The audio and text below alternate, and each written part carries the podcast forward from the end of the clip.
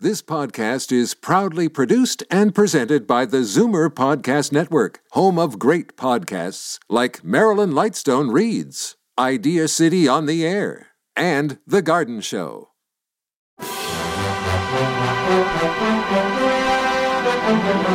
It's Zoomer Radio's Theater of the Mind with Frank Proctor. Open your mind as we fill your head with amazing thrills, chills, and laughs. Theater of the Mind. The best love programs from radio's golden age.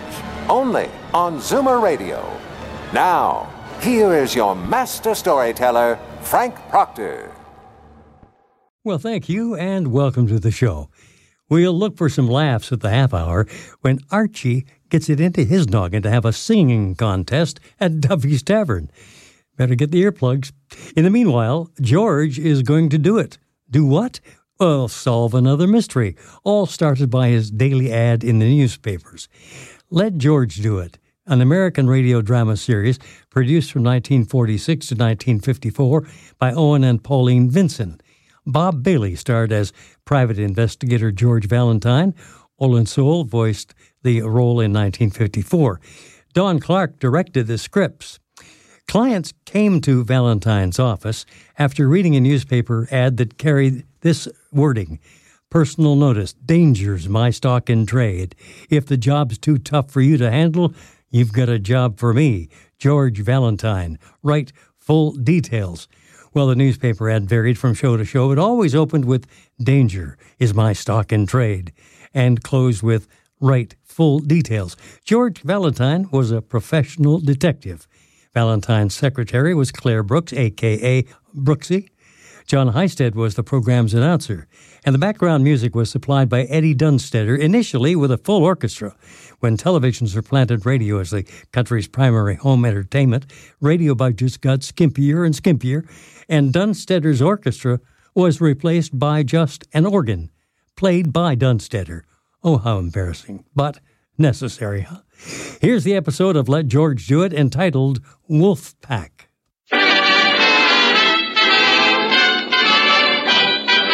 Standard of California, on behalf of independent Chevron gas stations and standard stations throughout the West, invite you to Let George Do It. Another adventure of George Valentine. Personal notice. Danger is my stock and trade. If you're up against something you can't handle and it has to be kept strictly confidential, you've got a job for me, George Valentine. Write full details.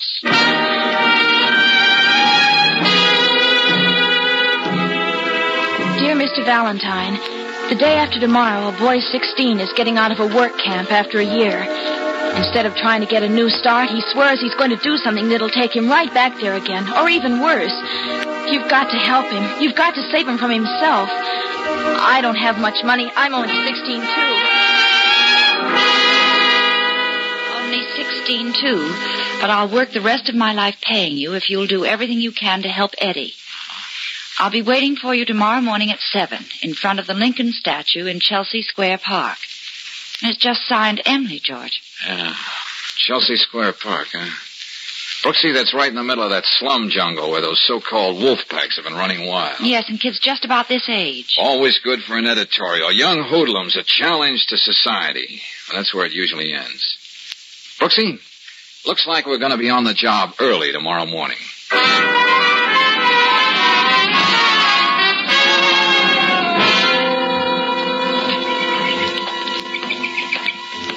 George, wait a minute. What is it, Brooksy? Over there, sitting under the statue of Lincoln. There, feeding the pigeon. Oh, yeah. Looks like our girl, all right. Come on, Angel. Let's see how unlike an editorial we can be when we talk to her. Now, that's all the crumbs I have. No use hanging around. Go on, scoop, scoop, what? Emily? Yes? Oh, Mr. Valentine? Yeah, that's right. Gosh, I didn't really believe you'd come, and I... Hello, Well, I- Emily. This is Miss Brooks. We work together. How do you do? Hello, Miss Brooks. If things weren't so terrible for Eddie, I'd, I'd feel pretty silly. I don't have anything in the world, and there's no reason for you to help me. Well, let's just say you write a darn good letter. Now, what about E- Eddie, Emily? He's a boy I know. He gets out tomorrow. Why was he sent away? The police found him in a stolen car. I see. But he didn't steal it. He thought he was delivering the car to a second-hand dealer for somebody, just to make a little extra money. Well, didn't he tell that to the police? No. He just kept insisting over and over that he didn't steal it. He wouldn't even tell me who got him into that trouble. But he says that since everybody is so sure he's no good, he's going to prove they're right. You know what that means. Oh, now, Emily. Well, I know Eddie. He's lost his temper a lot of times, and he got into scrapes, but, well, he's not bad, not really. Emily, you're pretty sure of that, aren't you? I suppose when you believe in somebody, you just do, that's all. All right. Now let's see what we can do. He has no place to go, Mr. Valentine. What do you mean? He only has his father, and Eddie was supporting Mr. Prokosh, selling papers. Yes? Well, when Eddie was arrested, Mr. Prokosh told him he never wanted to see him again. And Eddie's very proud. He'd never go back home now. Well, people change a lot in a year. Do they? My mother and father haven't. They still think Eddie's no good. And even now, when I went to help him, I have to meet you in the park before I go to school. All right, Emily. Suppose you leave Eddie to me. I'm going to secretarial school now, and in another year I'll start working. And if you don't mind waiting, oh, I could. suppose you leave that to Mr. Valentine, too. Then you mean you'll do everything you can? That and a little more, Emily. Now, suppose we go and have some breakfast so you can tell me all about Eddie. Then I'm going to have a talk with his father.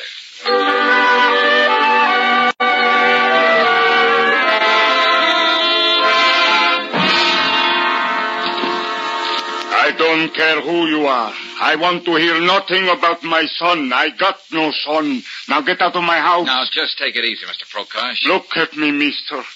You see this crippled leg? I got that making honest living.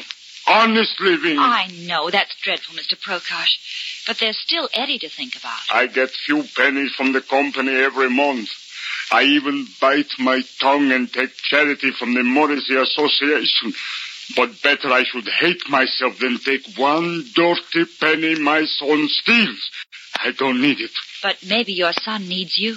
I told you, lady, I got no son. Okay. Okay, let's just call him another boy, age 16, a boy in trouble and headed for more. But not everybody's sold off in the way you are, his own father. You know, Mr. Prokosh, you can worry so much about being right that you can be wrong. Right? Well, such fancy talk I don't understand. Hey, Prokosh, I want. Oh. So you got company, eh? What you want in my house? Tell these characters a blow. There's something I want you to tell me. Uh, just who is this imitation Bogart? Huh? Uh, His look, name you is Dan Lucas. He's the worst hoodlum of them all. up- look, Pop, Eddie's time's about up. When's he getting out? I gotta know. I tell you nothing. You heard me. I gotta know. And you're gonna tell me. all right. You what?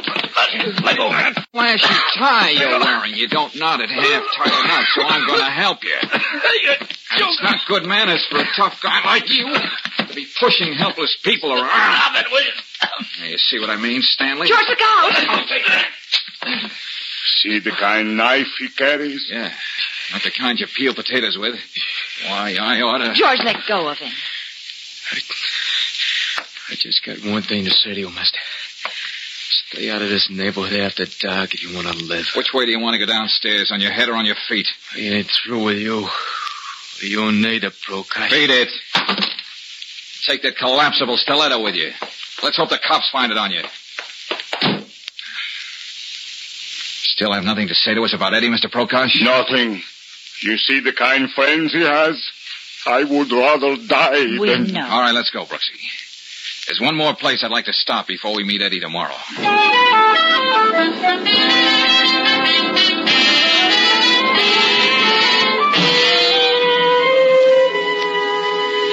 What do I know about Eddie Prokosh?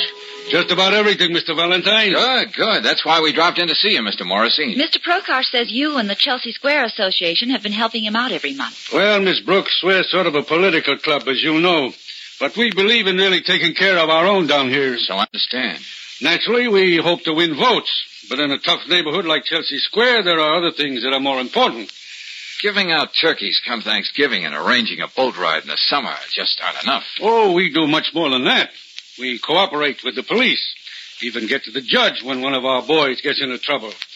We've been talking about putting up a playground, too. Well, I could get the bare facts of what happened at juvenile court, But I thought a man like you, whose business it is to know what's going on, could tell us more than that. We understand Eddie didn't even try to defend himself on that stolen car charge. Yeah, I know, but I'm afraid there was very little he could say.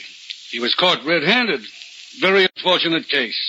But I'm afraid not at all unusual. Say, tell me, Morrissey, why would a young hooligan like Stan Lucas be interested in knowing when Eddie gets out from the work camp? Lucas? Oh, that one. There's really a neighborhood problem. Mm, I can imagine. But Stan's almost a man now. I don't see what he could have had to do with Eddie Prokosh. Apparently, he had a lot to do with him, Morrissey. But it looks as though we won't get the real picture of Eddie till we talk to the boy himself.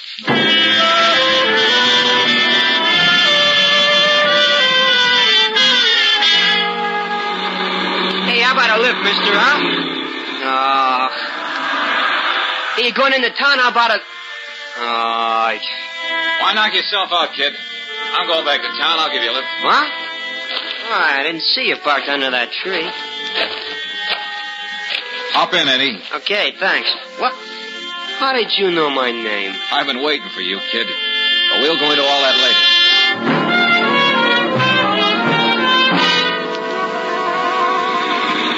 Ah, don't listen to Emily. She's just a crazy kid. And I suppose you're a brainy old man. yeah, well, I know what I'm doing. And you can let me off at the next cross and I can get a bus, you know. Now, just keep your shirt on, Eddie. Ah, that kid gets crazy ideas. I know what I'm doing. I don't need anybody's help. Okay, okay, so you're on your own. Well, let's set it up this way. Look, I live by myself. What do you say we go home and have some chow? You might decide to bunk over with me until you know what you want to do. I know what I want to do. Hey, uh, mister, you sure you're not a cop?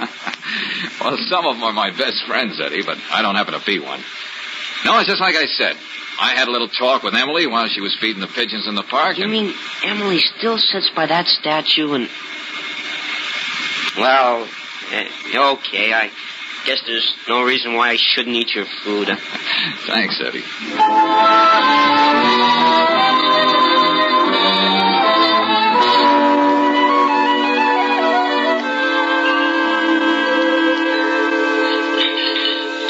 There's only one thing a woman likes better than to see a man clean up that last drop of gravy on his plate. Oh, what's that, Brooksy? Two men doing the same thing. yeah. Yeah, I sure packed away a lot, didn't That's I? why I was here, Eddie. Go on, rave some more about my cooking to Mr. Valentine. It may help. Ah, See you in the office in the morning, George. Glad to met you, Eddie. Yeah, me too, Miss Brooks. well, thanks, Angel, for being chief cook and bottle washer. I do see those dirty dishes in the sink. Good night, George. Oh, uh, Mr. Valentine, Yeah, Eddie. thanks a lot for the meal, but I gotta get going now. No, Eddie, no. You're going to stay right here tonight. Now, look, I Look, said uh, it. You're stewing about something. You can't wait to get it out of your system without thinking of the trouble it's going to cause everybody, including yourself. Will you stop preaching at me? You got no right just because you give me a meal. I'm getting out of here. Not tonight, you're not. Now, look, kid, give yourself a chance to sleep on it. You may feel differently in the morning. I'm leaving by that door, so get out of my way. Now, I don't want to have to get tough with you, but I'm. Okay, you asked for it. Sorry, Eddie. No. Oh, Yes, for it, too. oh, what happened? Just a little judo trick I had to learn once. Oh. Yeah, it came in pretty handy in Salerno. Hey. Hey, you mean you were in that fight in Salerno? That's right. And the guy coming up, he wasn't supposed to land on a nice soft couch like you just did. Oh. Well, Eddie, there's no reason why we shouldn't settle down and listen to the fights now. Oh, yes. What? When you do go to bed, just remember, I'm a very light sleeper. So? So, don't get any fancy ideas about running out on me.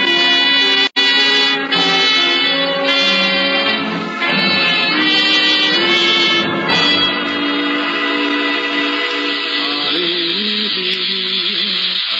Okay, Eddie, time to get up. Hey, Eddie, did you hear me? Rise and shine. Oh, that's it. Say, Eddie, if you want to try my new electric razor, you can. Why, that little. Now, wait. Oh, great. Well, he did leave me a note. That's something. I wasn't asleep like you thought when you went in to take your shower. I even washed the dishes to pay for my room and board. Now, you and Miss Brooks and Emily better stay away from me. You were so anxious to know what I was going to do, now I can tell you. I'm going to take care of Stan Lucas.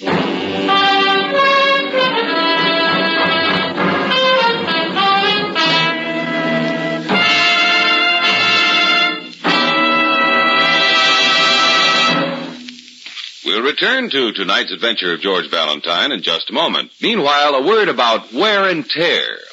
Most motorists believe, and quite naturally, that automobile engines wear out faster when they're running. But that's not true. Your car faces its biggest danger when it's standing cold, for that's when rust, caused by condensed moisture inside cylinders, starts to work. And that's where RPM motor oil can help you avoid a repair bill. RPM's special compounds keep a rust-proof oil film on all engine parts all the time. Whether your car is running hot or standing cold, RPM clings stubbornly to vital wear points. And consequently, rust never has a chance to get started in your car. No wonder it's the two-to-one choice of Western motorists. Next time you need oil, ask for rust-fighting RPM motor oil at any standard station or independent Chevron gas station. While you're there, ask for a free copy of Batter Up.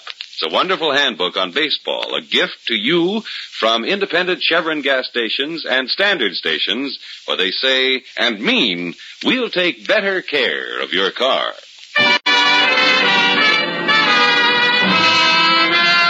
And Now back to tonight's adventure, George Valentine, and to Chelsea Square, a jungle of tenements in the middle of the city, and a wolf pack of boys stalking the streets.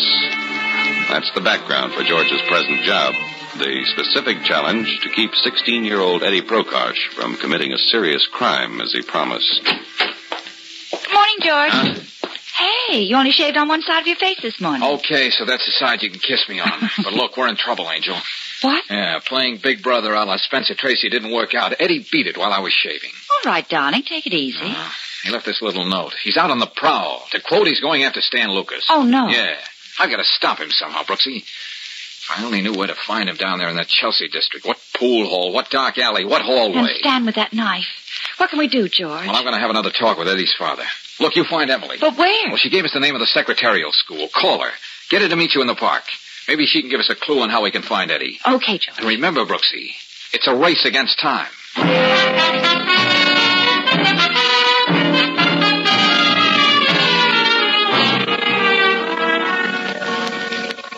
Eddie can't do that. He mustn't. Emily, stop crying. yes, Miss Brooks. Emily, I'm not going to talk to you like a child.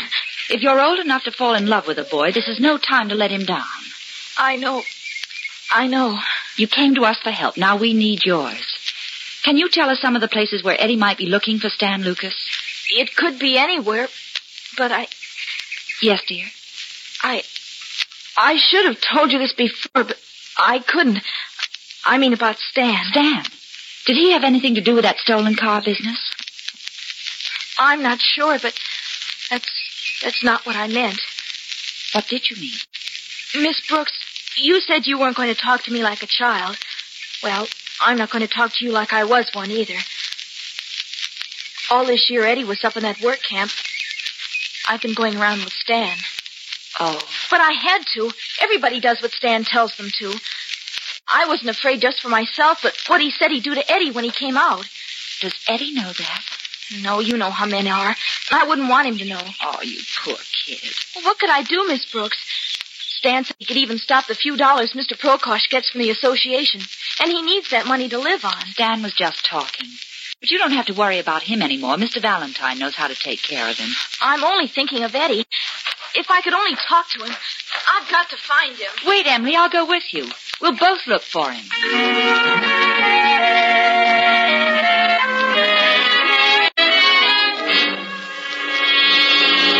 All I want to know, Mr. Prokosh, is whether Eddie's been here or not. He knows better than to come here. Oh, yeah. And I suppose that makes you a great father. Hey, look, Eddie's wandering around. A few words well chosen might save his whole life. And all he gets is a door slammed in his I face. got nothing more to say, Mr. Valentine. Well, I have one more thing to say. Your son's out to kill somebody. K-I-L-L. That's the kind of thing you get the big rap for, even a kid at 16. My Eddie, he would not. First a thief, then a murderer. Okay, Prokash, I can't waste any more time on you. A 16 year old girl had more faith in your son than you have. And I've got to keep faith with her. Ah, That stubborn old. Remember me, big shot? Well, at least I didn't have to look for you, Stan. No, Ah. you didn't. Because I was looking for you. Jump, boy, jump. Hold against that wall. Hold him. Ah, twist his arms back, Slim. You want to do this right. Hey! Oh, oh! I owe this mug Ah. something. Imitation Bogart. huh? Oh, You had something to say about my knife, didn't you? No. How do you like it? Oh. I had to carve my initials all over that face of yours. Hey, don't do it, Stan. Oh, no, I won't do it. It's really going to be a pleasure to work him over so even his own mother wouldn't recognize him.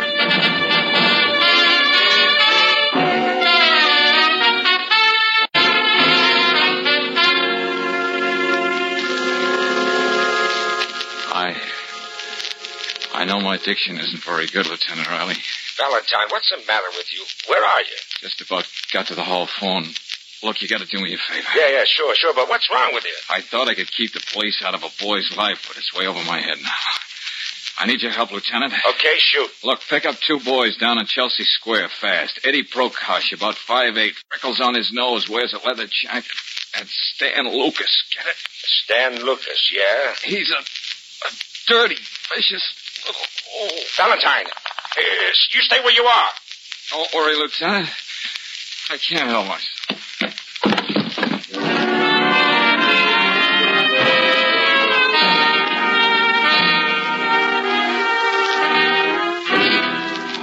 Hello, Angel. I know. George. I know what you mean. The guy doesn't look his best in these hospitals.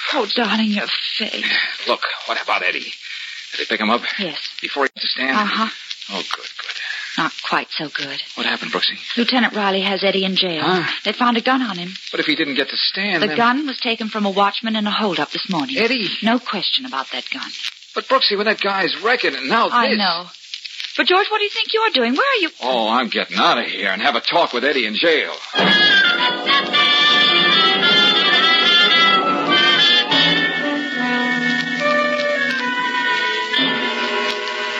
Eddie, you gotta talk. What about you and that watchman? What difference does it make what I say? Nobody will believe me. Come on, Eddie, come on.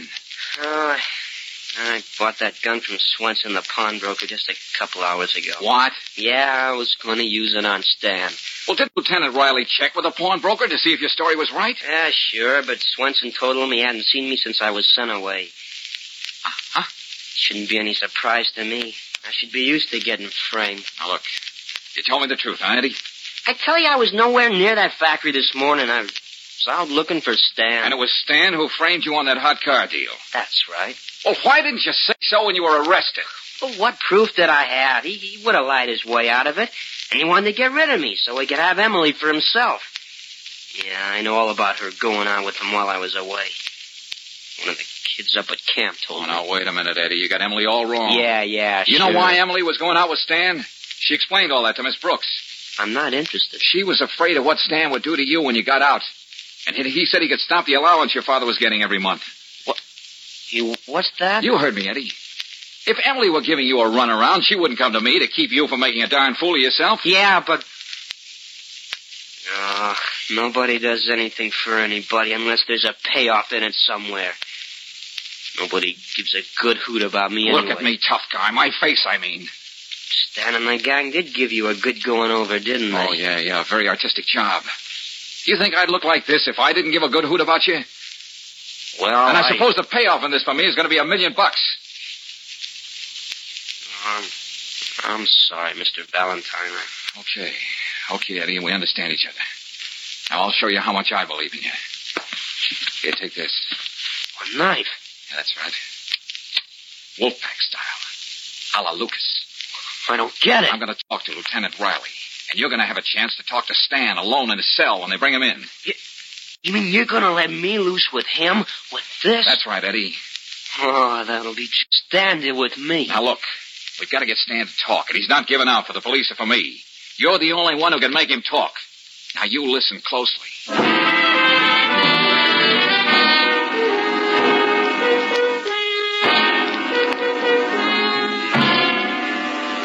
All right. All right, I don't mind playing ball with you, Valentine. I'm all for helping the kid. Thanks, Lieutenant. But you realize the spot I'm putting myself in, letting Eddie have a knife when he talks to Stan? We'll be right next to the cell door. Go right in, Mr. Morrissey. Lieutenant's waiting for you. Thank you. Well, it's good to see you, Morrissey. How are you, Lieutenant? Miss Brooks. Hello, Mr. Morrissey. I Valentine. see. I see they're keeping you stepping down there at Chelsea Square. That's great, so, but we do our best. Well, Valentine uh, thought you ought to be in on this Prokosh case. Eddie's one of your boys, you know. I know. Yeah, we're going to hear Eddie's side of the story. And if it sounds convincing, we know you'd want to help. I'm glad you thought of me. Okay, let's get going. Sergeant! Bring the Prokosh boy to cell nine. We'll be right there.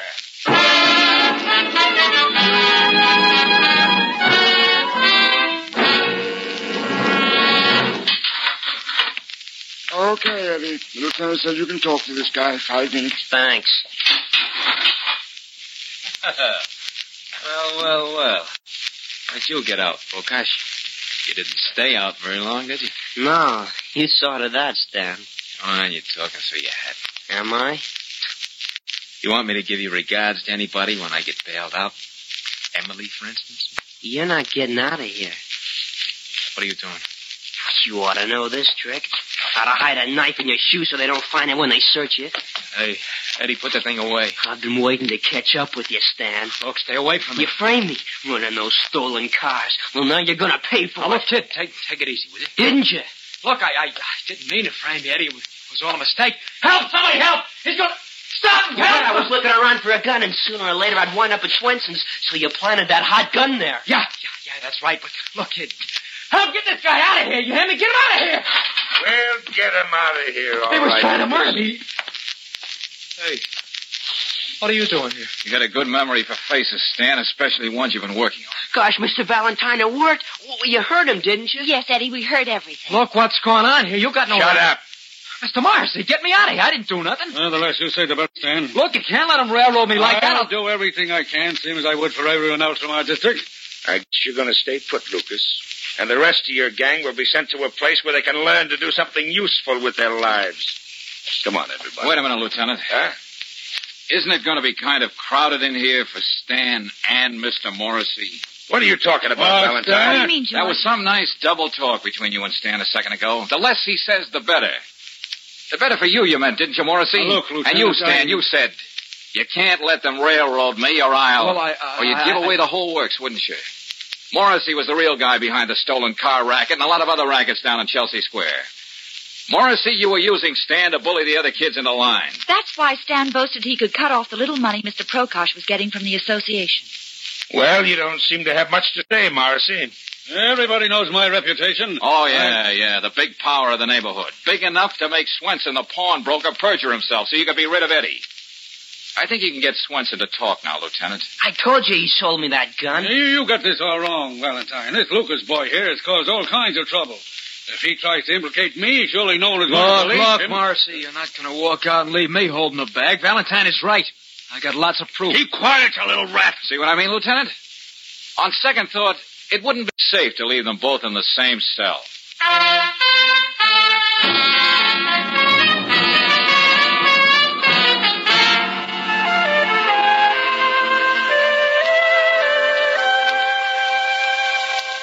Mr. Valentine, what's that saying about an old fool? Well, I don't know about that saying, Mr. Prokosh. Why not settle for another one? Better late than never. Except for you, I would have made a terrible mistake. Thank you. George, come here. Ah, what is it, Brooksy? Look down there out of the window. Huh? There's Emily and Eddie sitting on the stoop. Oh, yeah. Offhand, I'd call that romance, ain't you? And offhand, I remember a saying, too. Hmm? Speak for yourself, John. If you know what I mean.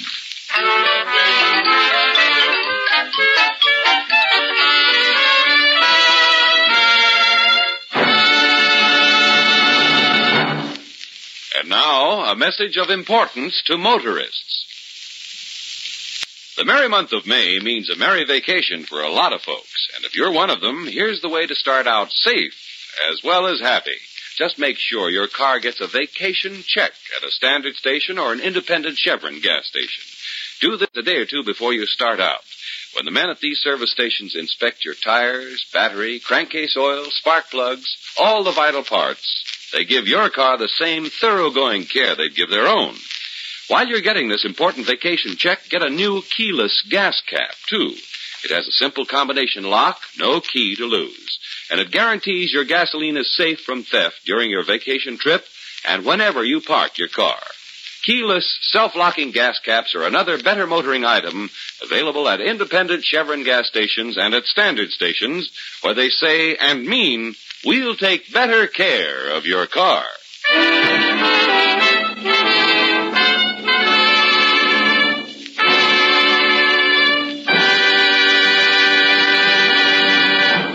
Next week, when you tune our way for another adventure of George Valentine, you'll hear. Oh, hello, Angel. Oh, darling, I thought you'd never open your eyes. Oh, why doesn't somebody turn that radiator off? It's hissing. We're back in the man lock at the tunnel, George.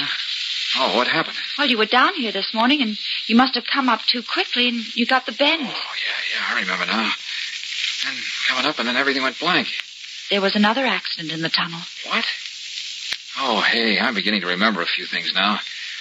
And I'm pretty sure I know what causes these accidents. Brooksy, quick, help me over to that phone.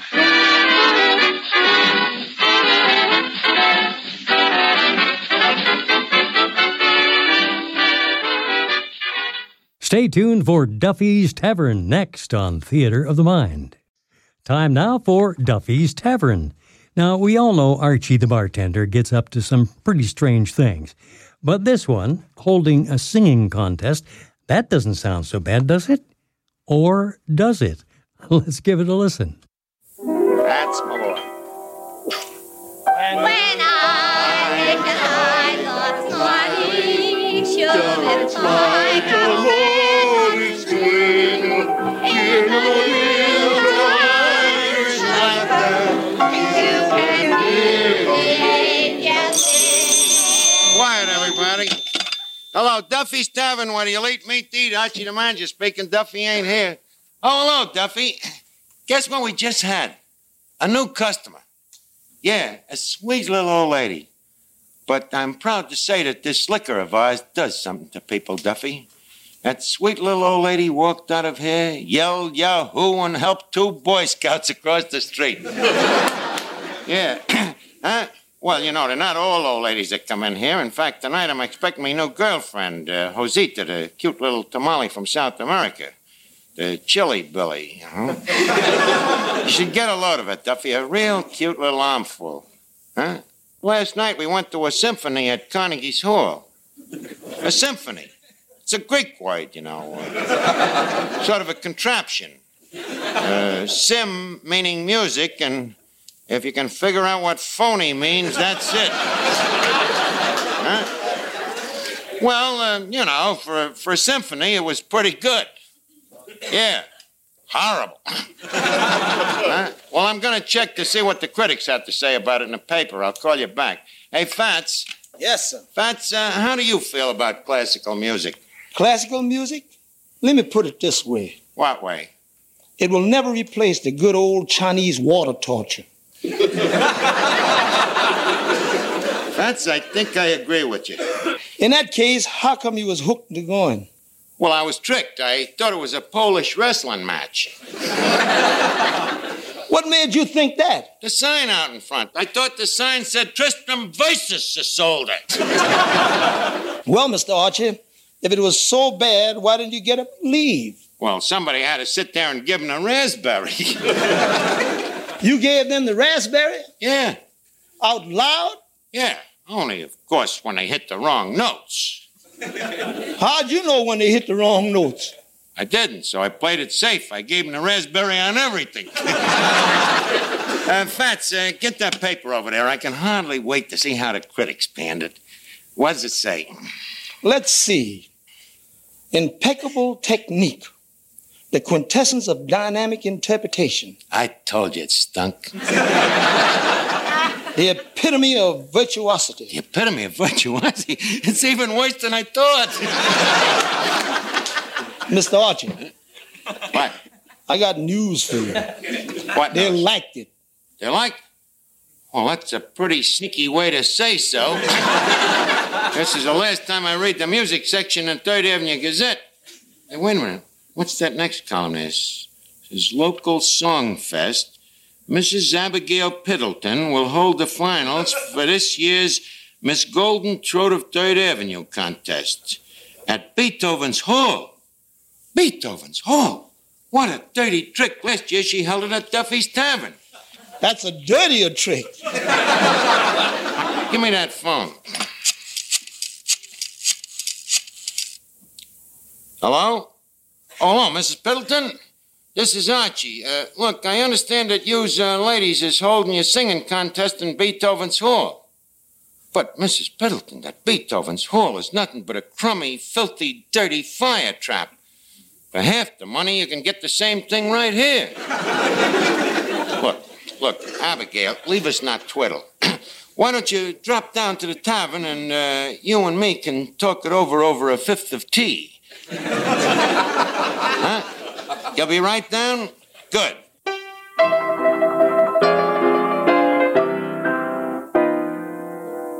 Well, Archie, my dear, dear boy. Well, Mrs. Piddleton, Once again, we two disciples of culture meet on a sphere of rhapsodic affinity.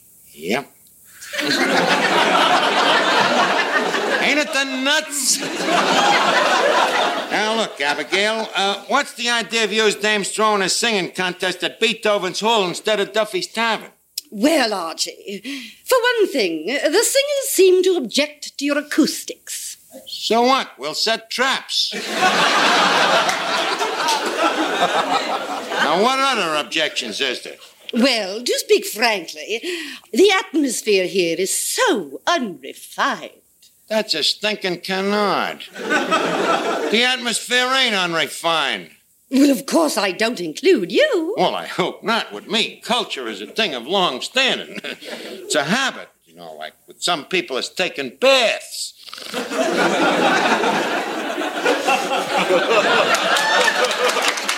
you know something? What? Last night I went to a symphony concert at Carnegie's Hall. Really? I was there too. You was? Yes. And did you hear that ruffian? Which ruffian? Why, that, that disgusting one that was making those uncouth noises.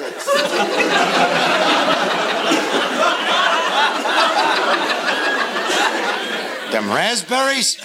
Oh, yes, he, he reviled me no end. In fact, I was tempted to trash the cad with me lorgnette. I was positively disgusted. Yes, imagine. Interrupting that divine music four times. Eight times. I mean, uh, leave us get back to business, Abigail. Uh, I use dames arranges gonna hold a singing contest here. I can't, Archie. I've made other arrangements. Oh, this is gonna come as quite a shock to Deems Teller. Deems Taylor, the famous music critic? I was planning to have him judge the contest. You mean that you could get Deems Taylor to come here to Duffy's Tavern? Mrs. Pilton, uh, you hold that music contest here tonight, and I'll promise you that Deems Taylor will judge it. Well, Archie, that's a bargain. And a bargain's a bargain. Oh, well, in that case, I think I'll toddle along and notify the girls. Au revoir, kindred spirit. So long, kid. Keep a stiff upper plate.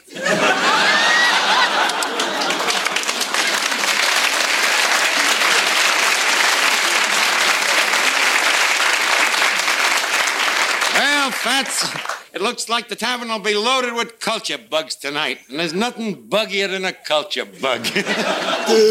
Uh, Maybe I'm wrong. Hiya, Finnegan. Hey, you look very happy. Oh, I am, Arch. How come? Uh, well, I went to a psychiatrist. And that made you happy? Yeah, yeah. You know what he told me? What? He says, I don't have an inferiority complex at all. No inferiority complex? No. He says that in my case, I'm really inferior.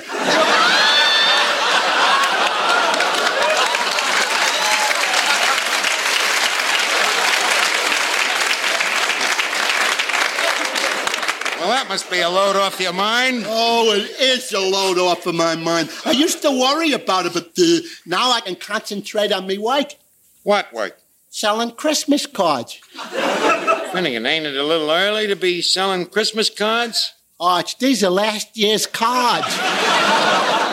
Uh, well, tell me, uh, you having any luck? Oh, yeah, I sold quite a few today. Yeah. Yeah. How many did you sell? Three. This is quite a few. It is to a guy who can only count up to four. Well, tell me, Finnegan, how do you go about selling these cards? Uh, you go uh, door to door? No, house to house. Explain that one, will you? Well, the, first I looked for a house. Yeah. The, then I looked for a door. Uh huh. The, then I knock on it. Yes. The, then when they open it, I stand there and I say, "The- I am Clifton Finnegan. Uh-huh. And then what? Then I knock on the door again.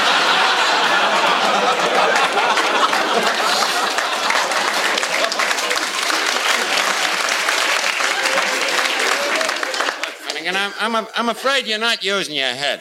Oh no, what do you think I knock on the door with?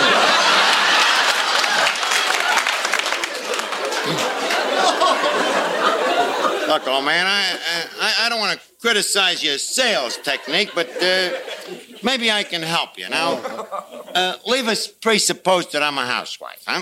Okay. Now, you knock on the door. Okay. Knock, knock. Who's there? Uh, good evening, madam. Oh, good, good evening. Uh, is your husband home?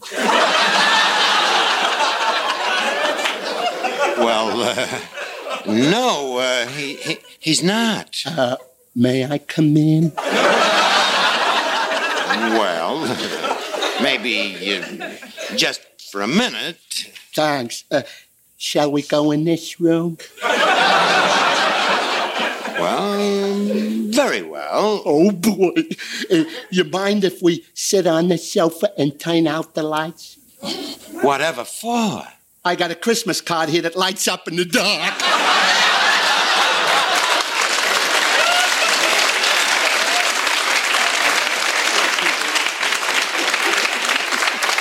Finnegan, Finnegan, you got it all backwards. You mean I should find a dame that gets lit up in the dark? Uh, I think you better play a return match with that psychiatrist. Hey, Archie. Yeah, Miss Duffy. Have you heard the news? Uh, What news? I'm singing in the contest here tonight. Oh, that's that's nice. Which contest? The amalgamated hog callers? Mm, No, no, Mrs. Piddleton's contest. Well, I wasn't too far off. Now, look, Miss Duffy, you stay out of that contest. I remember the last time you sang in public. They sent 15 tugboats into the harbor looking for the Queen Mary. Oh, is that so? Well, my singing teacher don't think so. Your singing teacher.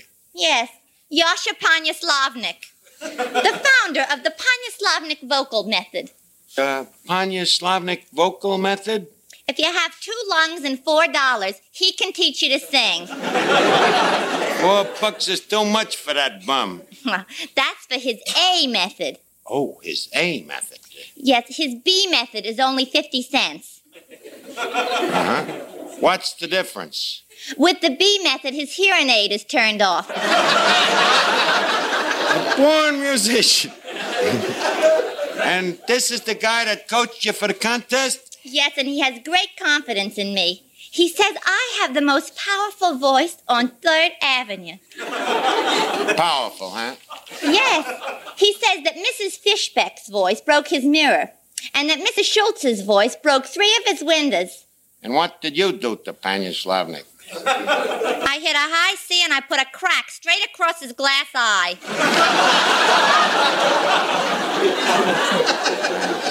Well, Miss Duffy, you know, I always feel that true professional talent should be given a chance to express itself. Hey, hey, look who's coming in, my little Spanish girlfriend, Josita. Uh, Fat, Fats, do I, do I look okay? You wearing a red necktie? No. Then put your tongue back in your mouth. Well, well, I'm glad to see you, Josita. Hello, Archie. Well, honey, uh, now that you're here, how about you and me? Uh, how about you and me? What? You name it. Uh, But where's my hospitality? May I offer you some food, drink, marriage? Archie, I am only interested in my career as a singer. Well, I'll tell you, Mrs. Pendleton's Music Club is holding a musical here tonight. Uh, Uh, a musical? yeah, you know, a tug of war with tonsils. Uh, honey, tell you what I'm going to do for you. I'm going to get you into that contest, and I'm sure the judge is going to pick you. Yeah, but how can you be sure? Because I'm going to pick the judge. But Archie, if I'm just starting off on my career, I don't want to be dishonest. You won't have to be, honey. I'll get you an agent to be dishonest for you. Now, let me see. I better call up the judge. Why? Well, I want to make sure the contest is fixed on a level. Hello? Is Deems Taylor there? He's listening to a symphony? Well, wake him up. Hello? Deems, this is Archie from Duffy's Tavern. Uh, remember? Hello? Looks like you remembered. Well, I, maybe I better dig up a dummy judge. Uh, I ought. Finnegan, just the man I'm looking for. I, I want you to judge a contest. Honest? Well, not exactly. you see, James Taylor just backed out of judging his singing contest for Mrs. Piddleton. Oh, well, uh, I can beat Deems Taylor. Hardly. James Taylor is a person. uh, wait a minute, I got it. You Yeah. better say that you're a, a, a German professor. German professor, Mm-hmm. you know. uh, professor Liederkranz. Professor Liederkranz uh, from Heidelberg. The famous eye, ear, and music authority. Yeah, that's it. Uh, now, Finnegan, you got it? You'll be the judge, only I'll tell you what to judge. Uh, I got it. I'm a German Liederkranz named Deems Heidelberg with eye, ear, and music trouble. This ain't all your trouble. Look, look, Finnegan, just remember one thing. Uh, what's that? We're holding a singing contest. Oh, I see. And the winner is Josita. Short contest, wasn't it? Short contest. Now, tell me, will you do it for me as a friend? Uh, just a second, Arch. Wait a minute. What you, if, if I fix this contest for you, do, do I get a brand new yo-yo? Well, Oh, it depends. How much is a brand new yo-yo? Oh, buck and a half. Buck and a half. Finnegan, uh, how much do you think our friendship is worth? Oh, Arch, it's worth a fortune. So you're going to give up a fortune for a lousy buck and a half yo-yo? Well, I'm, I'm sorry, Arch. Okay, now in that case, you do it for nothing. And don't forget, Josita is the winner. I got it, I got it. Mr. Archie. What, Fence? Was you expecting a Notre Dame backfield? Well, no. In that case, Mrs. Piddleton and the Singing Society is here. Oh, well, way, ladies, welcome. Fats, uh, the champagne. What about it? Lock it up. Archie, are you insinuating that the ladies are tipplers? Perish forbid that I say that they tipple. I merely infer that once in a while they are inclined to dip the beak. but leave us get the contest started. Is the singers all ready? Yes, and they're all so thrilled, especially our new protege, Uh, who's your new protege? Miss Duffy. Gazooks! And you should hear her, Archie.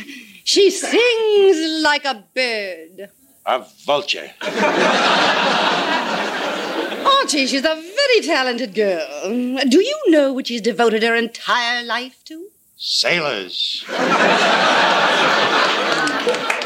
No. No, singing. She has a glorious voice. And, uh, Archie, Huh? I wonder if you'd do me a favor. Yeah. You see, well, Miss, Miss Duffy is our favorite. Uh-huh. And, Archie, uh, come here. Yeah. Uh, could, uh, could the contest be fixed? What I mean, um, well, could it be arranged? are you suggesting arson? Archie, uh, I am taken aghast. How could you stoop so low? I'll have you know that I'm conducting an honest, legitimate contest, and I will brook no finagling. Besides, our honorable judge, Professor Liederkranz, would be shocked beyond reprisal. Professor Liederkranz? But you promised us Deems Taylor. Deems met with an accident. An accident? Yep, he was at a rehearsal and he got crushed between two sopranos. Archie! Now, Abigail, don't blow your wig. I got somebody better than Deems Taylor. Who? I'll have you meet him. Oh, Professor Liederkranz. Professor Liederkranz. Auf Wiedersehen. Was Uh, is cooking? Professor Liederkranz, uh, this is Mrs. Piddleton. Auf Wiedersehen. Last guy in the world you think is a professor, ain't he? He certainly is. Uh-huh, but he fools you. I'll show you. Professor, uh, what do you think is the trend in uh, modern music? Oh, uh, uh, Gesundheit. Oh, well, there's two schools of thought on that. Archie, Oh, I would like to ask a question. Does it require an answer? Of course. Then we're in trouble. Herr Professor, Äh, ja, mein Dummkopf.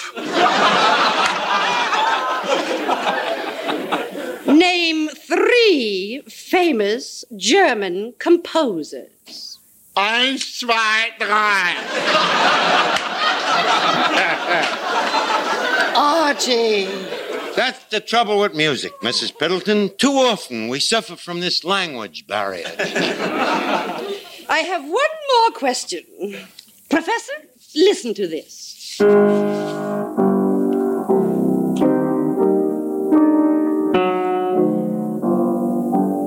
Did you hear that? Ja, ja. Can you tell me what it is? Ja, a piano.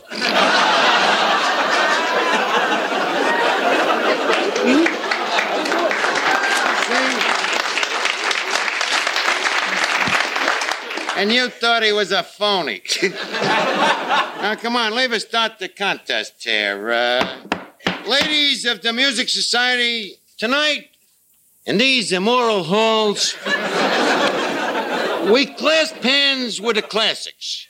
They say that music hath charms to soothe the savage beasts.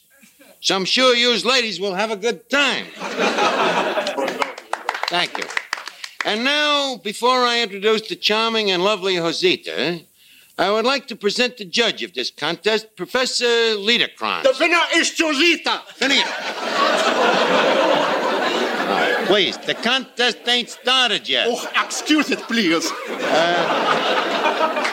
Mrs. Piddleton, uh, outside of Josita and Miss Duffy, how many singers do we have to listen to? Seven. Seven. Fats, mix me a bromo, just in case.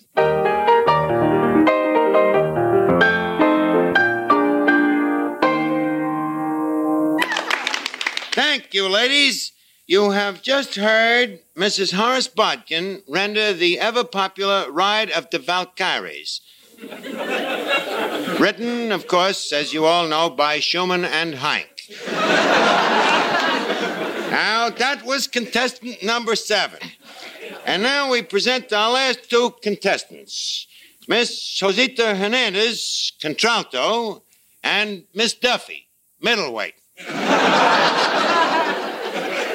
now, first, we will hear from uh, Josita. The, the winner! Professor! Please, leave her sing first, and then we pick her. Go ahead, Josita.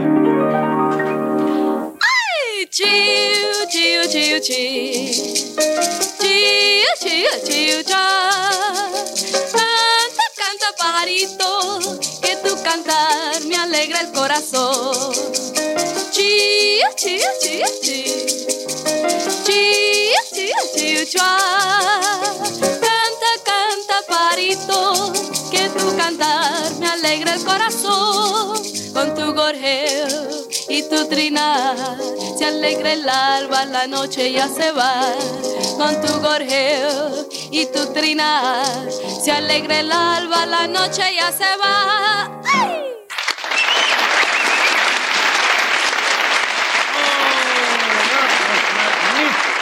Terrific. Wunderbar, wunderbar. The winner is not yet, Finnegan. Well, Mrs. Uh, Piddleton, shall we barter with the last contestant, or do you want to call it quits? Archie, I demand that Miss Duffy be given a chance to compete. All right, it might be good for laughs. Folks, we have just heard the beautiful, gorgeous Josita, the vivacious Josita, the charming, talented Josita. And now Miss Duffy.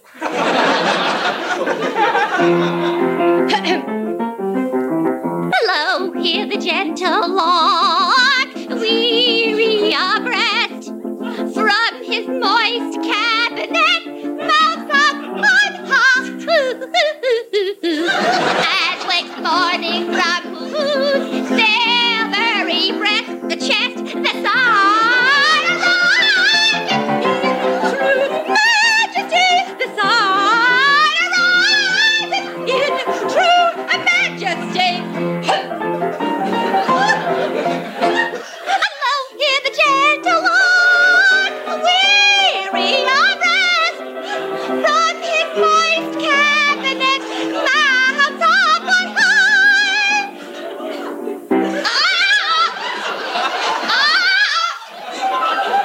Hello, no, no, no, no, no, hear the alarm, no, no, no, no, no, no, no, hear the alarm.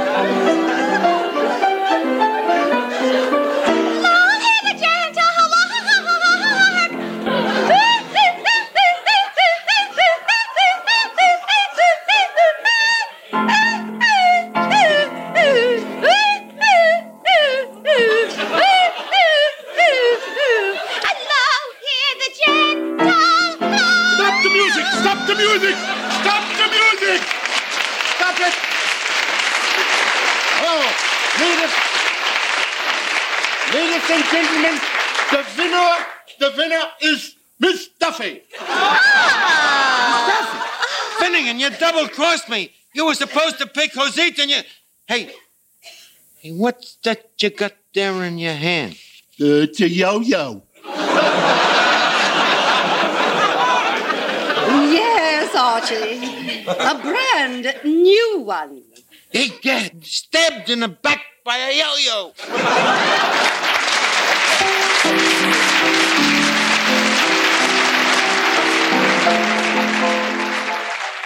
Thank you for listening. Tomorrow night, it's Escape, followed by Father Knows Best. Thanks to Paul Stringer and Joel Schoenwell for technical support.